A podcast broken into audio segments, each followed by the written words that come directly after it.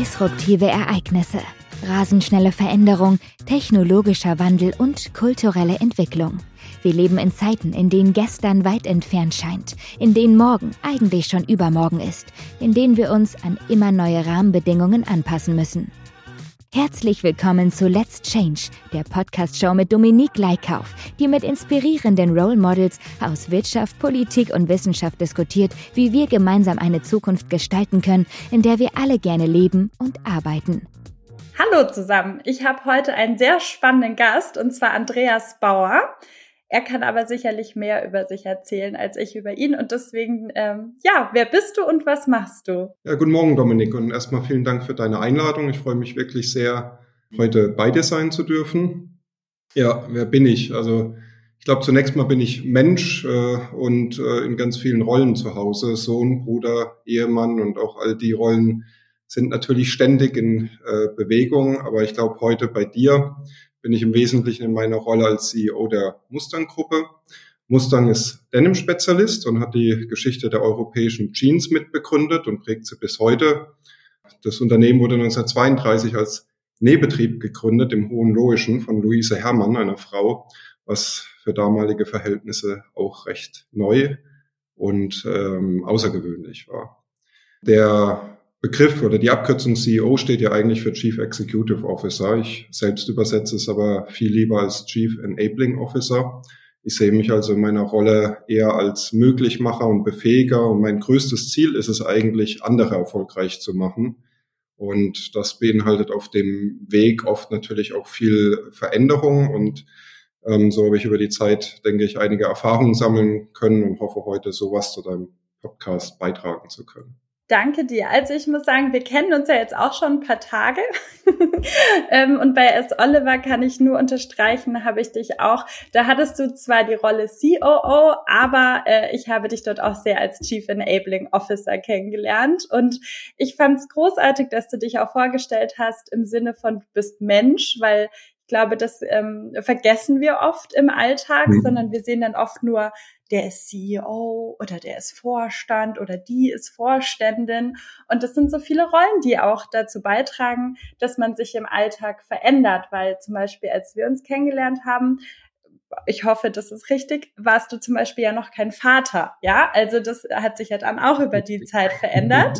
Ja, das verändert sich erst noch. Es steht dann im September tatsächlich ah, an. Okay, ja. Und ich glaube, das wird ja dann auch noch mal eine Veränderung sicherlich auch mit sich bringen. Äh, definitiv. Und das ist, glaube ich, die Veränderung in meinem Leben, vor der ich den äh, größten Respekt habe. Aber die Vorfreude, ist so groß, dass der Respekt da so ein bisschen in den Hintergrund äh, geht und ähm, ja, freue mich einfach auch nur auf die Veränderung. Aber das wird das Leben natürlich auch nochmal gehörig äh, durchwürfeln, äh, ähm, aber auch äh, wahnsinnig viel Tolles und Neues mit sich bringen. Und so ist es ja oft äh, auch mit Veränderungen. Ähm, die Veränderungen ähm, haben viele Herausforderungen, die sie mit sich bringen, aber sie wenn man sie richtig steuert und in die richtige Richtung lenkt, dann entsteht ja auch immer was ähm, sehr Gutes dabei. Absolut. Und ich glaube, erstens, das haben ja auch schon andere geschafft. Und zweitens ist ja auch ähm, sozusagen ähm, ein bisschen Respekt davor zu haben, vor egal welcher Veränderung, ja auch was Gutes, weil dann überlegt man sich vermutlich auch, wie man was macht. Und da waren wir schon so ein bisschen im Thema, was bedeutet für dich denn Veränderung? Was beinhaltet das? Ja gut, ich glaube, Veränderung ist ja zunächst mal was äh, völlig Natürliches. Es ist der Beginn von, von etwas Neuem und das Loslassen von Alten. Das ist allgegenwärtig und eigentlich äh, absoluter Normalzustand von der Geburt bis zum Tod äh, letzten Endes. Ich glaube, im, im Privatleben sorgt Veränderung dafür, wenn man sie eben richtig äh, steuert und auch angeht, dass man als Mensch zufrieden und glücklich sein kann. Ähm, Im Berufsleben ist es, glaube ich, wahnsinnig äh, wichtig, sich zu verändern und weiterzuentwickeln, um einfach erfolgreich sein zu können. Für einen persönlich, aber natürlich auch für das gesamte Unternehmen. Total. Jetzt hast du ja auch angesprochen, ähm, die Veränderung im Berufsleben. Man muss es leider so sagen. Also ich glaube, Corona hatte sehr viele ähm, Verlierer in Anführungszeichen, sicherlich auch einige Gewinner, aber die Modeindustrie war jetzt nicht gerade die, die vorne stand und gesagt hat, Gott sei Dank haben wir Corona. Wie seid ihr in der Pandemie mit dieser Veränderung umgegangen? Da gab es ja sicherlich einiges, was ihr verändern oder umstellen musstet. Ja, natürlich. Mein Corona war für uns ne, zunächst mal natürlich wie für alle äh, ein, Riesenschock. Der, der hat sich dann nach der ersten Welle ein bisschen gelegt. War natürlich für einige Branchen eher ein Gewinn, wenn ich an die Lebensmittelindustrie äh, denke. Für uns als äh, Textilbekleidungsunternehmen und auch Einzelhändler war es natürlich jetzt eine, eine extrem schwierige und herausfordernde Zeit. Ich glaube, mein Glück war so ein bisschen, dass Mustang schon immer ähm, Vorreiter in Europa war, wenn es ums Jeans ging. Äh, Pioniergeist und Veränderungen sind tief in der DNA von Mustang verankert und prägen die Firma bis heute. Das heißt, ich konnte auf eine Mannschaft zurückgreifen, die Veränderungen gewohnt war und eigentlich auch immer positiv äh, besetzt hatte und, und anging.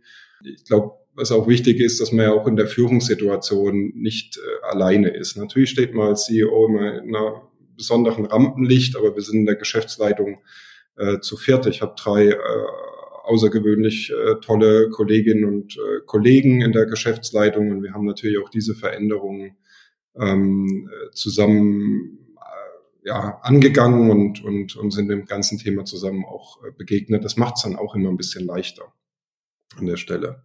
Aber ich glaube auch ohne die Voraussetzungen ähm, ist äh, ein Thema in der, in der Veränderung insbesondere wenn es natürlich um Krise geht. Und das war eine Krisensituation für uns, ganz klar von zentraler Bedeutung und das ist Vertrauen. Vertrauen bringt Sicherheit und Vertrauen bringt dann aus dieser Sicherheit aber auch Geschwindigkeit. Und das ist natürlich von elementarer äh, Bedeutung, äh, wenn man, wenn man allgemeinen Veränderungen geht, aber sich halt eben insbesondere in, in, in Krisensituationen äh, befindet. Und dann sind wir wieder beim Mensch. Und das ist aus meiner Sicht auch der Faktor, der am ehesten, obwohl er so offensichtlich ist, in diesen Veränderungen äh, vernachlässigt wird. Ja. Ähm, Unternehmen haben ja oft äh, Strategien und Strategien sind ja nichts anderes als Pläne. Sie führen von A nach B oder es kommt eben eine Krise. Also man will etwas verändern, muss einer Situation begegnen und äh, kümmert sich oft äh, eben um die Sache um den Inhalt und, und vergisst so ein bisschen den Mensch, der das, den Inhalt und die Sache verändern soll oder der Situation begegnen soll. Und ähm, das führt dann aus meiner Sicht eben auch oft dazu, äh, dass ähm, Veränderungen äh, schieflaufen, nicht vollzogen werden, wenn sie notwendig sind oder eben die Ziele, die man sich gewünscht hat, ähm, auch äh, nicht erreicht. Also so ein typisches Thema aus meiner Vergangenheit ist die Einführung neuer IT-Systeme, ähm, wo man dann irgendwie das Gefühl hat, man implementiert Technologie. Ähm, das ist sicherlich auch irgendwo richtig, aber das Wesentliche ist, den Menschen damit zu nehmen. Die Prozesse, die Arbeitswelten verändern sich, man braucht neues Know-how. Ähm, und äh, die Implementierung äh, einer neuen Software ist meistens das geringste Problem, zumindest heutzutage, sondern den Menschen damit zu nehmen. Und so ist es im Grunde auch mit allen anderen Veränderungen. Ob es ähm, eine neue Strategie ist, ein neues Geschäftsfeld, ein neues Produkt, ähm, was auch immer, eine neue Struktur in einem Unternehmen. Man muss immer den Menschen mitnehmen. Und wenn man den Menschen hat, dann wird es auch immer irgendwie gut. Ich glaube, dass man mit dem richtigen Team so ziemlich äh, alles erreichen und bewältigen kann. Aber wenn eben dieses Vertrauen und diese Sicherheit und dieser Austausch fehlt, Vertrauen sorgt ja auch für Offenheit und Kommunikation, für Feedback und vielleicht auch mal für Kritik, die ja wichtig ist, ähm, die auch für mich wichtig ist als CEO, um zu wissen, ob ich auf dem richtigen Pfad bin, ob ich alles im Blick habe, ob die Dinge ähm, auf einem guten Weg sind. Wenn das fehlt, dann wird es halt ähm, extrem schwierig. Und in äh, Vertrauen muss man natürlich auch investieren. Und äh, dieser, dieser Invest, den kann man auch nicht abkürzen. Ne? Das muss man einfach tun, da muss man sich Zeit nehmen. Als ich damals zu Mustern gekommen bin, das war ja Anfang 2019, ähm, habe ich mit jedem Mitarbeiter in unserem Headquarter, wir haben so 100, 120 Mitarbeiter, tatsächlich ähm, dann über die ersten Wochen und Monaten ein Mittagessen äh, gemacht und ähm, zumindest ein Frühstück äh, gemeinsam gemacht, um jeden Menschen mal kennenzulernen und zu wissen, wo er steht, was er über die Firma denkt und, und ähm, wie er die Situation gerade so sieht. Das lässt sich natürlich in einem Konzern mit mehreren tausend Mitarbeitern ähm, nicht machen, aber wenn man das über die einzelnen Führungsebenen macht und jede Führungsebene das für sich macht, dann ist man als Team auch in einer Vertrauens ähm, äh, Situation. Und das war auch so ein Thema, was ich aus meiner Zeit äh, bei S. Oliver äh, gelernt habe. Das ist ein Unternehmen mit rund damals 1,4 Milliarden Euro Umsatz. Da hatte ich auch deutlich mehr Mitarbeiterverantwortung, obwohl ich nur eine Teilverantwortung hatte, ähm, äh, wie, wie äh, heute. Aber das Learning für mich war, dass das Rezept in jeder Unternehmensgröße das gleiche ist. Ja, man muss vielleicht mehr kochen, die Portionen werden sozusagen größer, aber das Grundkonzept für Veränderung, nämlich Vertrauen, den Menschen mitnehmen, ähm, Offenheit und, und Kommunikation ähm, ist für mich in allen Teams und Unternehmen gleich, egal ob es ganz klein oder ganz groß letzten Endes ist. Total. Also ich kann das nur unterstreichen, weil ich finde das auch so sehr spannend zu betrachten, wenn zum Beispiel eine neue Strategie eingeführt wird und dann sind, dann kriegt man erstmal so 47 PowerPoint-Folien, am besten Schriftgröße 7 und von oben bis unten voll. Und ähm, dann am Ende sagt man, okay, jetzt habe ich die Strategie verstanden, Papier ist ja auch geduldig, aber wie nehmen wir denn die Leute mit? Ja, ist mhm. doch voll logisch, das, das muss doch den anderen Leuten auch ähm, einleuchten. Ja. Nee, jeder hat ja eine eigene Geschichte, jeder steht an einem anderen Ort, jeder hat für sich auch andere Ziele oder andere, ähm, ja, wie nennt man's? Also jedem ist was anderes wichtig. Mhm. Und ich glaube, gerade diese bunte Vielfalt an Menschen zusammen an einen Ort zu bringen und nach vorne zu gehen, das ist extrem herausfordernd. Und ich finde das total großartig, dass du mit allen Leuten essen gegangen bist. Und ich finde auch, genau, also das unterstreicht sehr viele Dinge, die ich versuche immer in der Kulturveränderung voranzutreiben. Zum einen dieses Role Model sein, eine Vorbild. Wie du gesagt hast, wenn du essen gehst, dann können ja die Führungskräfte wieder mit ihren Teams essen gehen und so geht das immer weiter nach unten. Und man kriegt man sagt ja manchmal auch, oben ist man alleine, aber ich finde, das ist auch eine Einstellungssache. Also entweder schließe ich mich in meinen Elfenbeinturm ein und mache da meine Sachen alleine mhm. oder ich mische mich halt unter die Leute. Und deswegen sehr, sehr cool. Vielen Dank. Ich hoffe, da nimmt der eine oder die andere was mit aus der Thematik. Ähm, jetzt haben wir schon ganz viel gesprochen über Vertrauen, was ich auch extrem wichtig finde.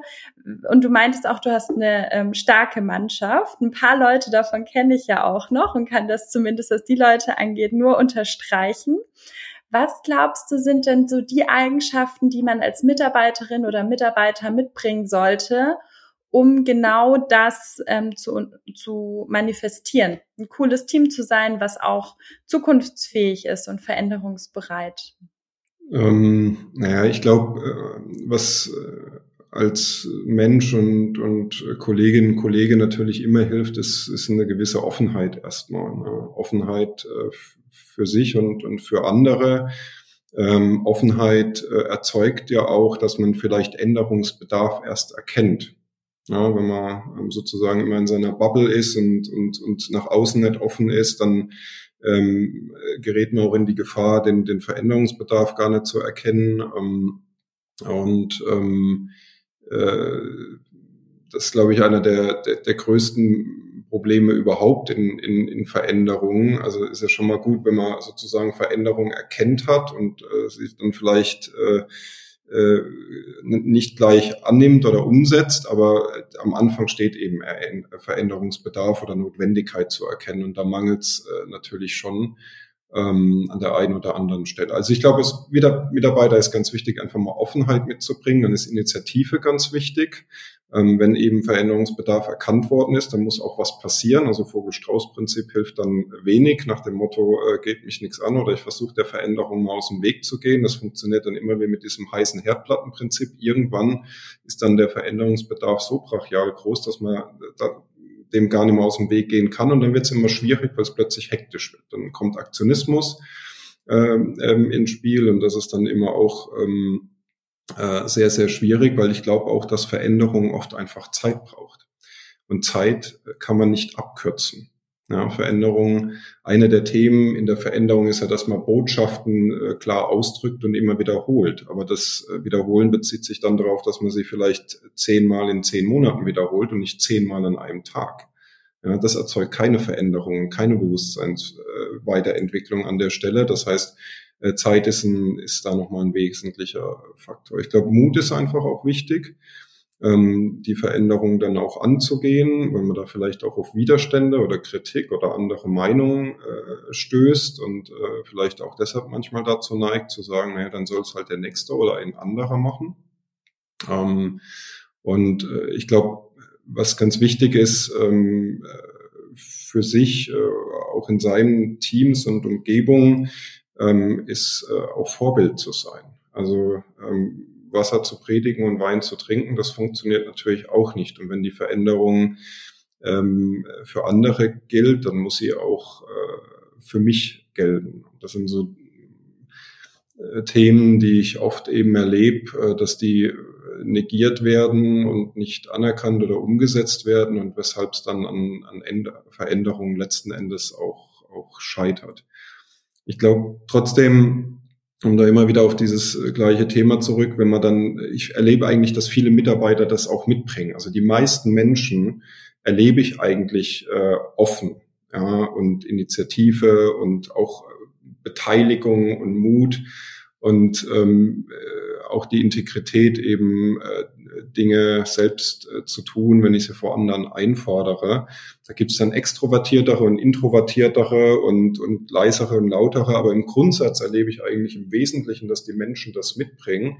Aber es ist natürlich auch eine Frage, ob sie es leben können. Und das ist dann wieder sehr stark abhängig von dem Vertrauen, von der Kultur und von der Führung äh, in einem Unternehmen. Und wenn das im positiven Sinne zusammentrifft, dann lässt sich eben auch viel ähm, äh, Gutes äh, gestalten. Und, und wenn das eben nicht der Fall ist, ähm, dann äh, wird es natürlich ein bisschen äh, schwierig. Und für mich ist äh, gerade das Thema ähm, Vertrauen, Vertrauenskultur oder Unternehmenskultur eigentlich auch so einer der Themen oder der Gründe, warum viele Unternehmen am Ende des Tages doch vom Markt äh, auch äh, verschwinden. Weil Veränderung äh, braucht eine Unternehmenskultur, die bereit und, und, und offen dazu ist. Und ähm, es gibt so einen äh, schönen äh, Satz von einem Management-Guru ähm, letzten Endes, der äh, Peter Drucker, ähm, der mal äh, gesagt hat, ähm,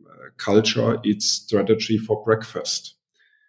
Also Kultur ist äh, die Strategie zum Frühstück. Und was meint er damit? Äh, Strategie ist die Veränderung und da kann ich äh, tausend tolle Strategien und PowerPoints, wie du es vorhin gesagt hast, reinbringen. Wenn die Mannschaft das nicht versteht, ähm, warum wir uns überhaupt verändern müssen und wohin wir uns verändern müssen, diesen Sinn nicht erkennt und äh, dann äh, keine Kultur ist, die Veränderung wirklich ähm, zulässt, weil vielleicht die Kultur ähm, von, von, von Macht oder Missgunst äh, geprägt ist, ähm, dann verändert sich eben auch gar nichts.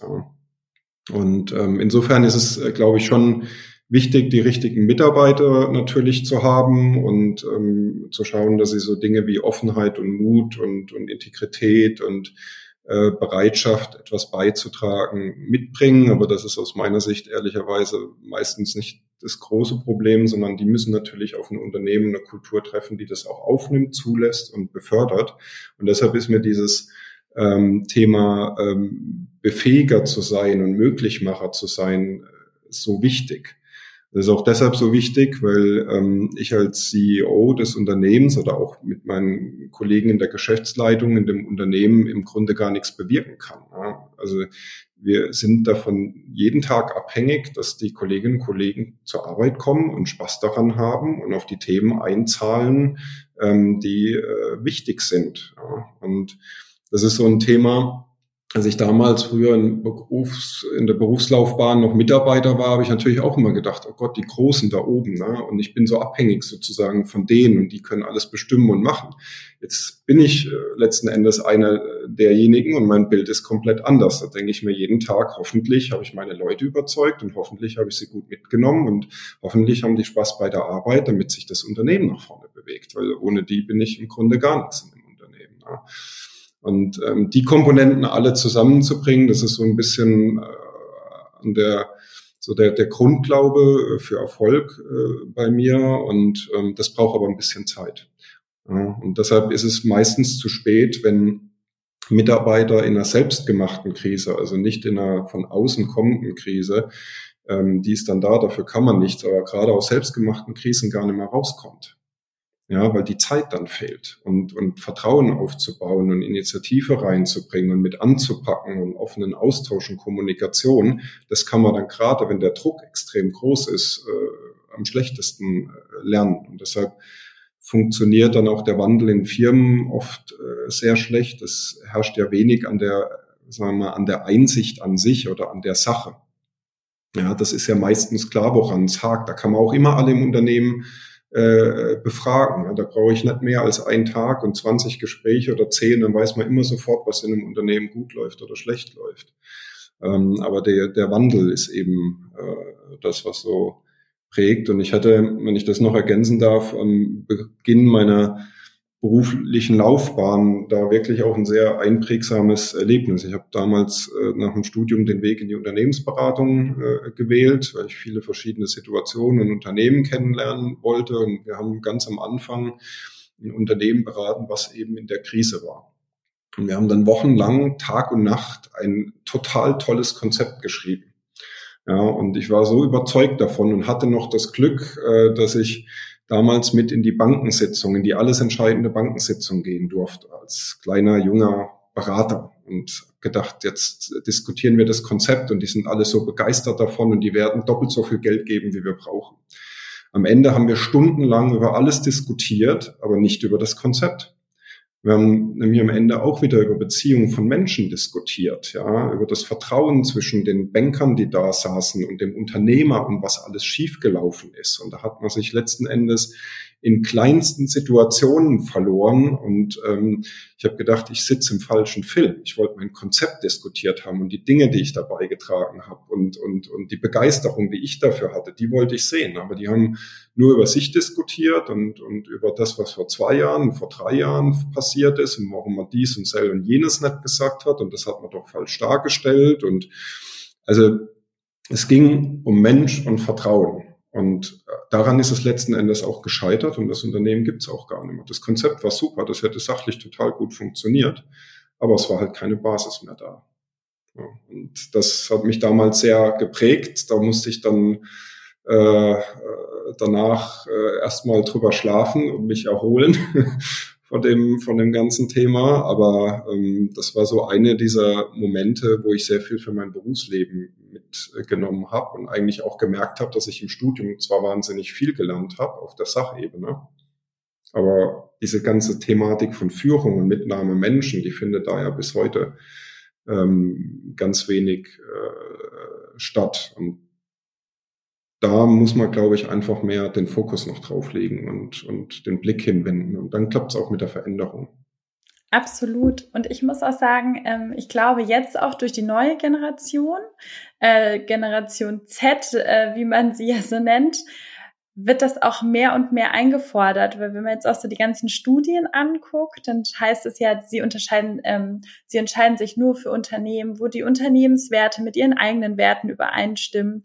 Da muss ich auch sagen, also als ich 16 war, habe ich mir noch nicht überlegt, was ist mein Wertesystem, ja. Also da sind die uns auch, glaube ich, ein Stück voraus. Und zum anderen aber auch, ähm, wie ist die Unternehmenskultur, wie gehen sie mit Vielfalt um, wie offen ist die Kultur. Und ich glaube, wenn Unternehmen ja beständig sein wollen oder zukunftsfähig und auch diese, diese Art von Mitarbeitern und Mitarbeiterinnen wollen, dann muss man ganz viel in die Unternehmenskultur investieren. Ist, glaube ich, aber auch manchmal schwer, weil es ist halt nicht so durch starke KPIs messbar am Anfang, meiner Meinung nach. Ich weiß nicht, wie du das siehst. Und dann oft auch schwierig, wenn jemand jetzt nicht so gute Erfahrungen hatte wie du, ähm, durchzubringen, weil es ist jetzt eher so ein bisschen was Weicheres. Denkt man, aber eigentlich ist es ein total hartes Thema am Ende. Also ich finde, das ist ein also äh, ein unglaublich hartes Thema und, und wie es ja eben schon auch gesagt hat, für mich das alles entscheidende Thema. Also was heißt denn Kultur? Kultur heißt, wie die Menschen miteinander zusammenarbeiten und miteinander umgehen, das jetzt mal ganz einfach darzustellen. Und das weiß doch jeder auch aus dem, aus dem Sport oder aus dem kleinen Team. Das muss man ja gar nicht auf den Beruf äh, beziehen. Wenn die Leute gut miteinander sind und das ein tolles Team ist, dann erreicht man auch alles oder man gibt zumindest das Beste. Und das reicht meistens. Ähm, da können aber die besten Menschen, Spieler im Fußball, die, die beste Mannschaft auf dem Platz stehen, wenn die sich nicht leiden können, wenn da persönliche Animositäten irgendwie drin sind, äh, dann wird das nicht funktionieren. Ja, das ist ja auch der Grund, warum im Fußball manchmal kleinere, vermeintlich kleinere oder schwächere Mannschaften größere besiegen können, weil sie einfach besser zusammenspielen. Und dieses Zusammenspiel ähm, wird natürlich in einem Unternehmen durch Kultur geprägt. Jetzt hat man ja in, in, in Unternehmen eben oft mehr als elf Menschen auf dem Platz stehen sozusagen. Ja, das äh, ist natürlich ein bisschen äh, komplexer als in so kleinen äh, Teams. Ähm, aber auch hier ist die Bedeutung äh, die, die absolut gleich und vielleicht ist es sogar noch, noch ähm, wichtiger. Und ich glaube, im, im Thema Kultur auch das wird schon, wurde schon immer gesagt, aber auch oft bis heute anders gelebt. Das, das kann man nicht beschreiben. Also ich kann Kultur nachher aufnehmen, wie ich sie erlebe und beschreiben, aber ich kann sie nicht beschreiben und vorgeben und sagen, ich möchte jetzt gerne eine Veränderungskultur oder eine Vertrauenskultur oder eine Innovationskultur oder wir sind jetzt so oder so oder so. Kultur ist und Kultur lebt. Und ähm, ich glaube, das Wesentliche, wenn man Kultur verändern oder weiterentwickeln möchte, dass man Kultur vorlebt. Ja, also da merke ich schon, ähm, dass äh, in, in, in Gruppen von Menschen, wenn, wenn Dinge positiv vorgelegt werden, dann wird auch dieses positive Vorleben übernommen und adaptiert. Und äh, so ist es im großen Unternehmen auch. Und natürlich schaut man da auch als erstes an die Spitze.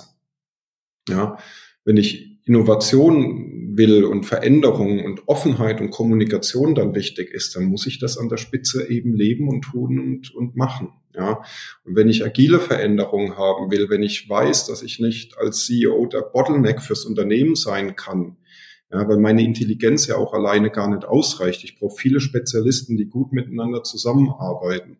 Dann muss ich diese Offenheit leben, dieses Vertrauen schenken, diese Freiheiten äh, äh geben und, und, und das Zusammenspiel auch äh, genauso äh, gestalten. Und das ist ja manchmal Kleinigkeiten. Wie bewege ich mich im Unternehmen? Grüße ich den Kollegen, wenn er am Kopierer steht? Halte ich mal ein Schwätzchen? Lade ich mir die Leute ein? Ja, also mache das bis heute so, dass ich regelmäßig eben mit neuen Kolleginnen und Kollegen so nach zwei, drei Monaten so Coffee Talks einfach mache. Und manchmal schnappe ich mir die auch einfach so. Am Anfang war das ein Riesenthema.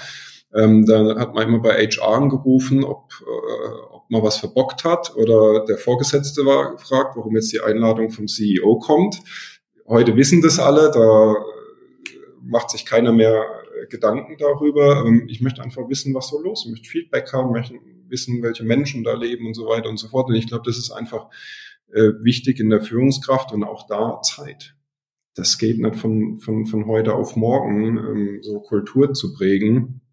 Ähm, und Kultur prägt sich ja auch oft situativ. Ne? Also wie reagiere ich in bestimmten Situationen? Was für mich in einem Unternehmen ähm, sehr, sehr wichtig ist, schon immer wichtig war. Ich hatte auch in meinen vorherigen Führungspositionen HR immer als sehr, sehr zentralen und wichtigen Partner für mich. Und auch HR berichtet heute direkt an mich, warum.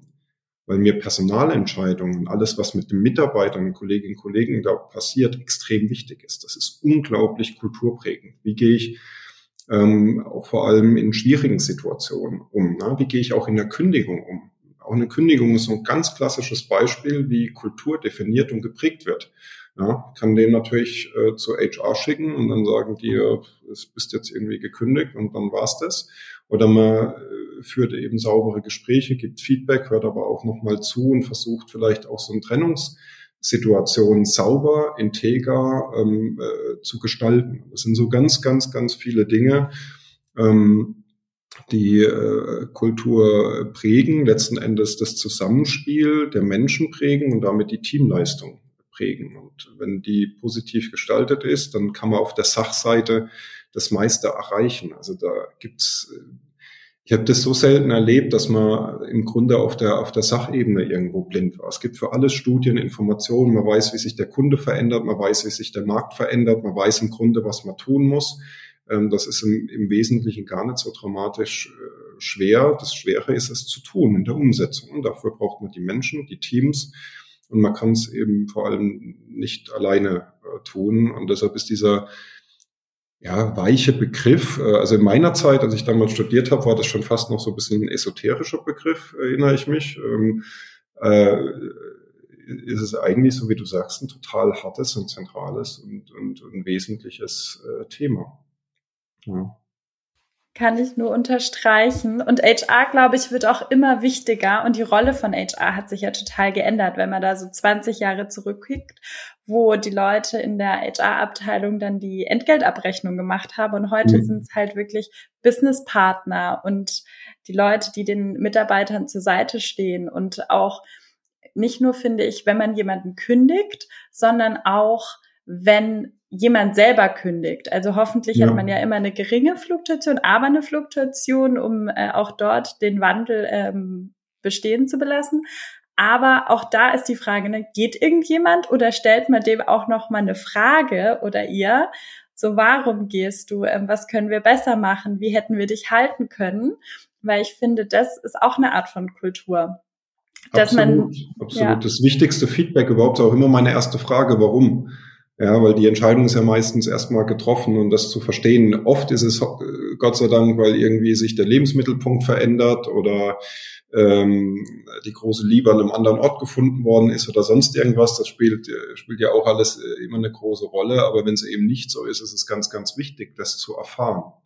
Und auch zu erfahren, warum kam das nicht früher hoch? Ne? Warum äh, hat einen das nicht früher erreicht und hätte man noch was tun äh, können. Und, und äh, das ist extrem wichtig und, und ähm, bei so wichtigen großen Ereignissen, aber auch im, im, im Kleinen und ähm, da braucht man eben auch immer ein offenes äh, Ohr und ähm, Empfinden dafür, die Dinge dann eben aufzunehmen und auch äh, weiterzuentwickeln. Und Du hast schon recht, also HR, die Rolle hat sich da extrem gewandelt und, und erweitert, aber es ist auch ganz wichtig für Führungskräfte. Und auch da sind die Ansprüche an Führungskräfte aus meiner Sicht in den letzten Jahren auch sehr gewachsen, weil Personalgespräche oder Mitarbeitergespräche sind für mich in erster Linie nicht Aufgabe von HR. Ich erlebe immer noch Unternehmen, wo sozusagen die schwierigen Dinge in der Führungssituation sozusagen nach HR geschoben werden oder so, weil der Personaler mit dem Mitarbeiter reden und dem Mitarbeiter irgendwie ähm, beibringen, wie er es jetzt besser machen soll. Also das, das geht natürlich überhaupt nicht, sondern die Führungskraft ist in der vollen Verantwortung, end-to-end, -end, ähm, mit allem drum und dran. Ähm, deshalb sollte man sich das auch immer gut überlegen, ob man eigentlich wirklich Führungskraft werden will, ähm, ob das der richtige Weg äh, für einen ist. Ähm, und dann im Zusammenspiel mit HR. Ja, das, äh, da ist natürlich HR sehr wichtig im, im Sinne von auch unterstützen und einen gewissen Rahmen vorgeben und Dinge begleiten und Vier-Augen-Prinzip und mal kritisch draufschauen und so weiter und so fort. Ähm, hat sich die Rolle tatsächlich äh, stark verändert. Aber mir ist es auch immer sehr, sehr wichtig, dass in allererster Linie alle Führungskräfte wissen, dass es deren originäre Aufgabe eigentlich ist, ähm, auf solche Situationen zu achten und mit ihnen äh, umzugehen. Total. Du hattest jetzt auch gerade gesagt, ähm, es ist, man soll sich gut überlegen, ob man Führungskraft werden möchte oder nicht. Und das finde ich einen total wichtigen Punkt. Und ich glaube, auch das hat sich in den letzten Jahren maximal geändert, weil früher hat man in der Firma angefangen, hat dann da lange gearbeitet und die einzige Möglichkeit, mehr Geld zu verdienen oder sozusagen Karriere zu machen, war Führungsverantwortung zu übernehmen, was dann zur Folge hatte, dass oft Leute, die extrem gut operativ waren, aber vielleicht gar keine Lust hatten oder nicht so die Kompetenzen mitgebracht haben für Führung, dann in eine Rolle gesteckt wurden, wo sie eigentlich gar nicht zu Hause waren und auch nicht so glücklich. Ähm, und ich glaube, heute mit der, mit der agilen Arbeitsweise, mit der höheren Offenheit über das Thema Führung auch zu sprechen und was dahinter steckt, haben die Leute auch total eine Chance zu sagen, nee, ich, ich möchte eigentlich gar keine Führungskraft werden. Ich möchte gerne lieber Fachexperte sein oder Sparringspartner oder ähnliches, wobei das auch ein Teil von Führung ist, Sparringspartner Absolut. zu Vielleicht sein. manchmal sogar die schwierigere, wenn so eine indirekte Führungssituation da ist. Aber ja, die Möglichkeiten haben sich da verändert und erweitert. Ja, und es zählt nicht immer nur, ich, äh, ich also gerade so im Bankenwesen, wenn man so in die älteren äh, Bank banknahen Unternehmen, sage ich mal, mhm. geguckt, mhm. dann war das auch so, ja, wer fährt das dickere Auto und wer hat den dickeren Titel? und ich bin sehr froh, dass ja. sich das jetzt auch ähm, mehr und mehr, ja, auflöst und Carsharing ja. vielleicht auch mal in Ordnung ist. Ja. Ja, absolut. Also ich erlebe da wie du auch viel positive Entwicklung. Manche Entwicklungen gehen tatsächlich erst über die Generation. Das, das ist auch so.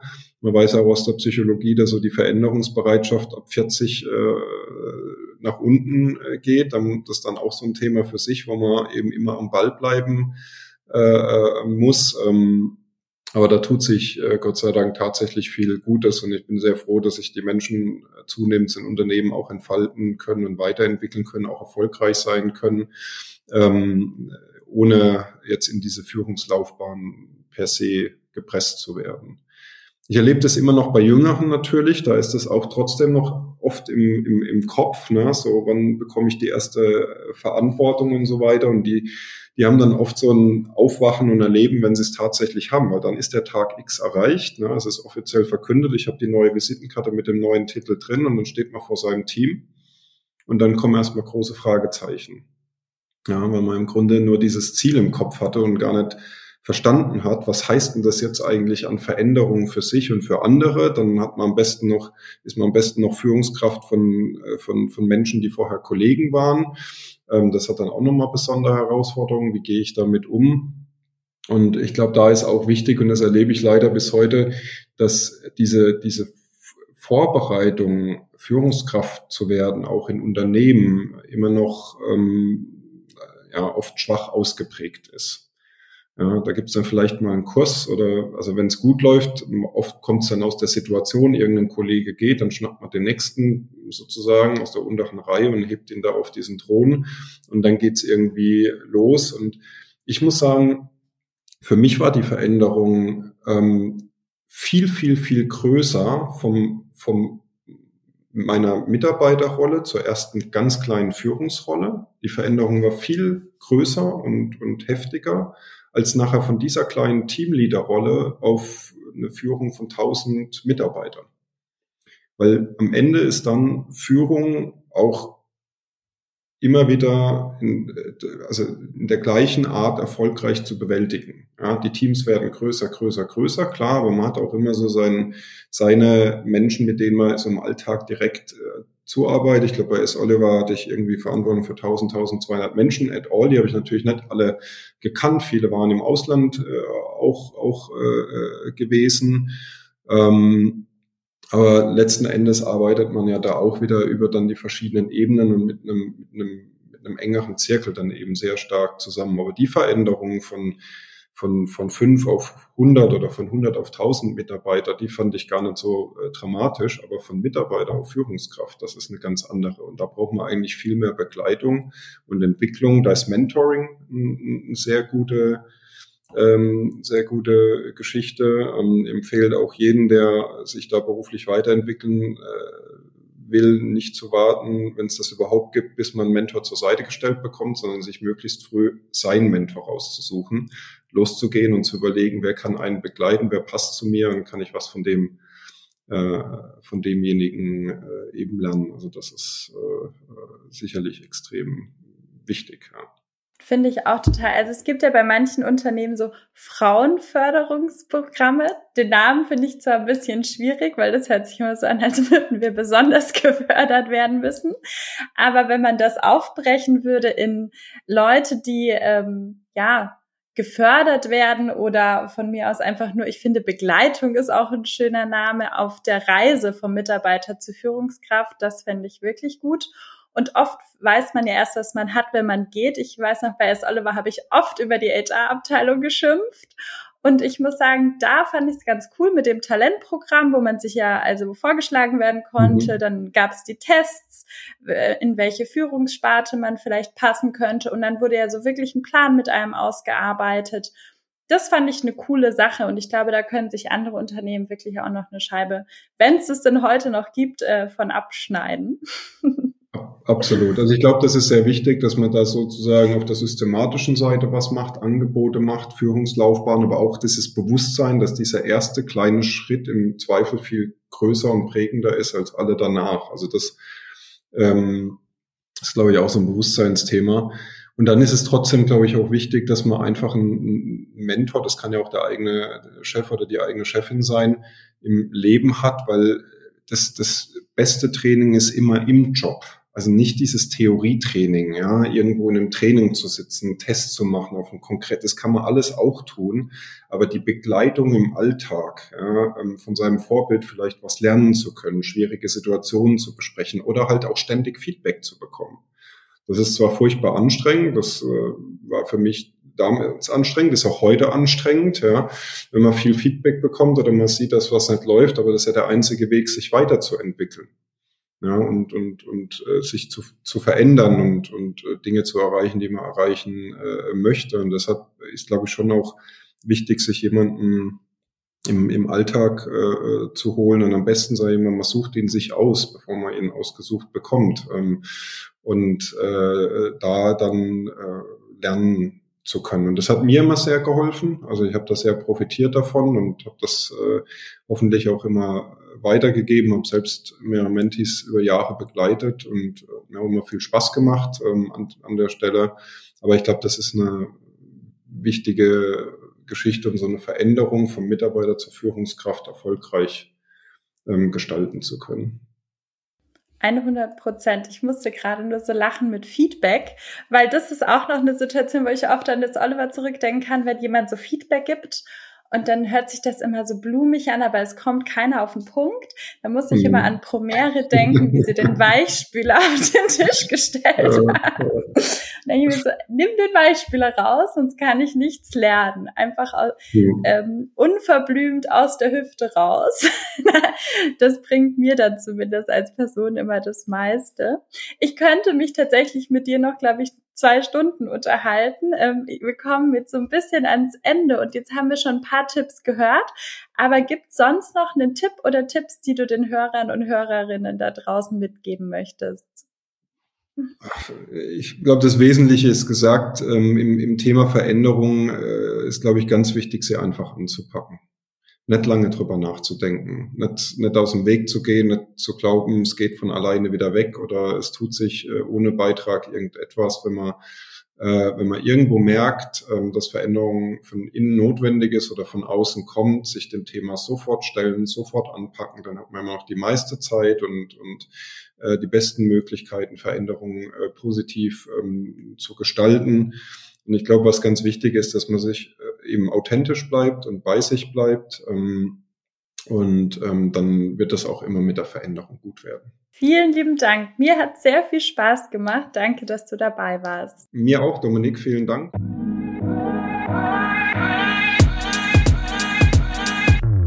Let's Change ist ein 48 Forward Podcast produziert in den 48 Forward Studios in München.